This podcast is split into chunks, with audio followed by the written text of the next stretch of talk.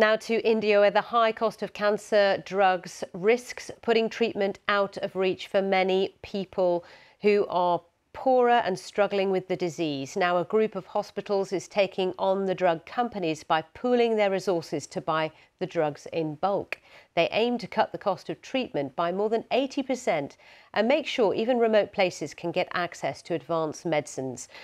So, could this be a model for other developing countries? Archana Shukla has been finding out.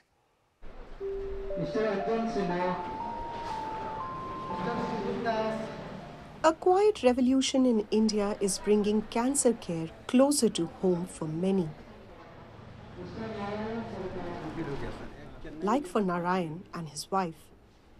After an arduous search for breast cancer treatment in distant metro cities, the three drug combo his wife needs is now available at a local hospital in their hometown in the far east corner of India at one third the price. Earlier, it cost $650 for one treatment cycle. I had to sell a land and borrow from relatives to pay. At least now we can afford the full treatment.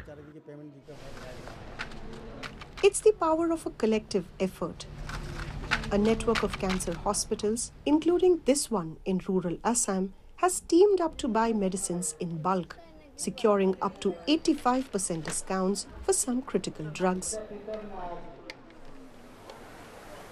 Bringing anti-cancer drugs to the poorest has been the toughest challenge in most parts of India. More so for hospitals like this that try to bring cancer care to people from low-income backgrounds and in remote rural areas. But here too, the availability of advanced treatments is seen improving now. So we must start asking why. Why is this not happening? A pioneer in providing cancer care for the poor, Dr. Ravi Kannan struggled in the early days. No drugs company would commit to regular supplies to smaller centers. But it's different now. The smaller hospitals don't have to get into the negotiation table at all the price is already decided and the cost at which the smaller hospitals will buy the drugs is much, much, much lower than what it would be if they had negotiated directly. From rural clinics to Mumbai's top cancer center, the network saved $170 million on the first 40 drug purchase. Negotiating for costly patented treatments, however, remains tough. I think what pharmaceutical companies need to understand is in a market like India, unless you bring costs down, you're not going to get the volumes. And it's a chicken on the egg phenomenon. These wards have become homes for many from faraway towns. And a success of this program promises to stem this large scale migration.